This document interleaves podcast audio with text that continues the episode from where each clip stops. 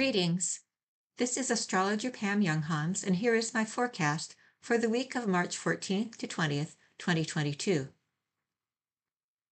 Finding balance between polarities is a prominent theme this week. We have a full moon on Friday, which means we'll be navigating the opposing energies of the pragmatic Virgo moon and the visionary Pisces sun. And next Sunday, March 20th, is the Aries equinox, when spring begins in the northern hemisphere and autumn begins south of the equator. The word equinox derives from the Latin words aequus, meaning equal, and nox, meaning night. Equinox occurs twice a year and is the day when the hours of light and the hours of darkness are closest to being in equal balance. The moon reaches fullness at 12:17 a.m. Pacific Daylight Time on Friday, March 18th, when Luna is at 27 degrees 14 minutes of Virgo and the Sun is at the same degree of Pisces. The chart for the lunation shows the moon on one side of the wheel and all the other planets grouped together on the opposite side. This is called a bucket chart, where the lone planet is the handle of the bucket and the rest of the planets form the pail.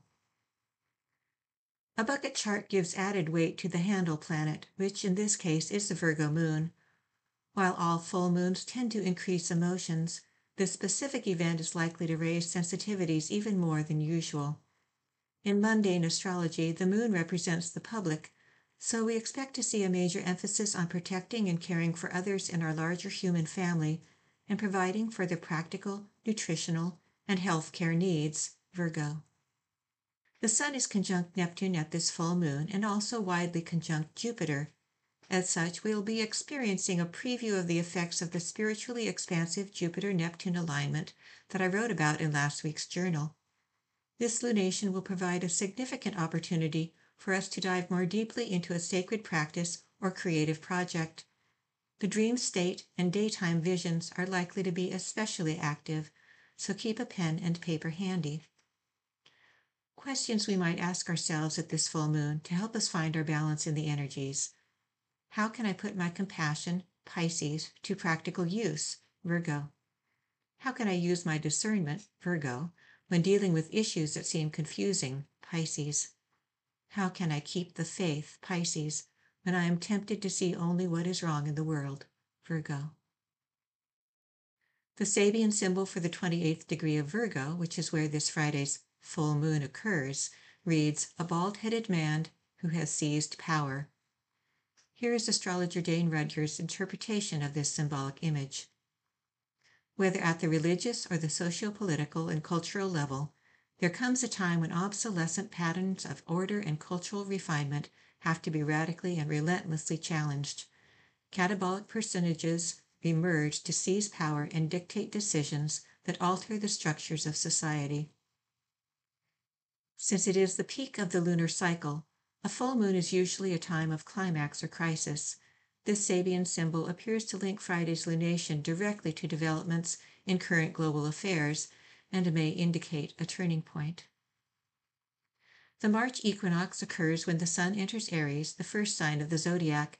This means that next Sunday marks the start of a new astrological year. It is an ideal time for setting new intentions, planting new seeds, and beginning new projects. It is a time to release the past and thus clear space for what is to come. An equinox is also a sacred time for connecting with the cycles of nature. As we meditate on the passage of time, we come to a better understanding of the need for both the light and the dark, both spring and autumn, both endings and beginnings. To everything, turn, turn, turn. There is a season and a time for every purpose under heaven. Here are the planetary aspects we'll be working with this week, day by day. On Monday, Venus is trine Ceres and Mercury is square Ceres. Family concerns are central today as our hearts respond to the needs of those we feel close to. There are some potentials for miscommunication, however, so take the time to really listen to what a loved one is expressing. Also on Monday, Venus is semi-square Neptune. We can be tempted to try to rescue someone with this aspect out of a desire to assist. Be careful not to take on another's pain, but to keep boundaries in place for the benefit of both of you. There are no major aspects exact on Tuesday. On Wednesday, Mars is semi-square Neptune. It may be hard to know what we want with this aspect, and thus our next steps are unclear. If possible, pause before making important decisions or heading in new directions. The fog will not last long. On Thursday, Mercury is sextile Uranus, while the Sun is semi-square Uranus. New information and insights come forward now, which may test our faith. Flexibility is key in navigating today. Also on Thursday, Mars is trine Ceres. This is a good day to take care of home projects or other activities that are helpful to loved ones. And on Thursday, Mercury is semi-square Pluto. Differences of opinion can result in minor power struggles today. Be aware of the words and the tone of voice you use, since they will affect how well your ideas are received by another. On Friday, the full moon occurs at 12:17 a.m. Pacific Daylight Time. Since this full moon perfects so early on Friday, we are likely to feel its impact at least the day before. Also on Friday, Venus is sextile Chiron. This aspect represents an opportunity to heal rifts with friends and loved ones. And the Sun is sextile Pluto on Friday. Spiritual perspectives work in tandem with practical goals. This aspect helps us find solution through meditation or in our dreams. On Saturday, Venus is square Uranus. Disruptions in relationships can indicate a need for greater freedom or independence in one or both parties. On Sunday, the Sun enters Aries at 8:33 a.m. Pacific Daylight Time. The Sun begins a new cycle through the zodiac today. There is a strong impulse to take new action in some area of our lives. Also on Sunday, Mercury is conjunct Jupiter. Spiritual insights flood the conscious awareness, opening the door to new experiences. It is easier to think optimistically and idealistically with this alignment. If your birthday is this week, old definitions of self are dissolving now. It is time to accept yourself, forgive others, and release the past so that you can move forward in a higher vibrational state you may have a sense of moving through fog at times this year. If something you are wanting is not yet manifesting in concrete form, consider it as an opportunity to utilize your inherent qualities of surrender, faith, and trust.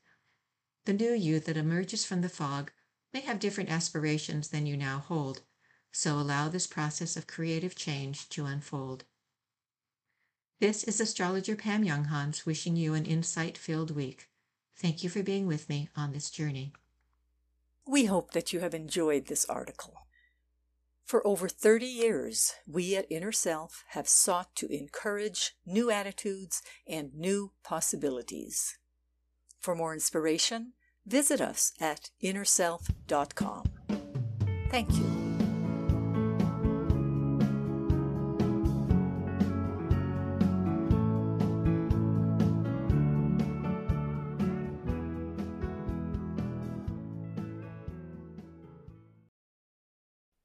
Visit the Inner Self Market for new attitudes and new possibilities.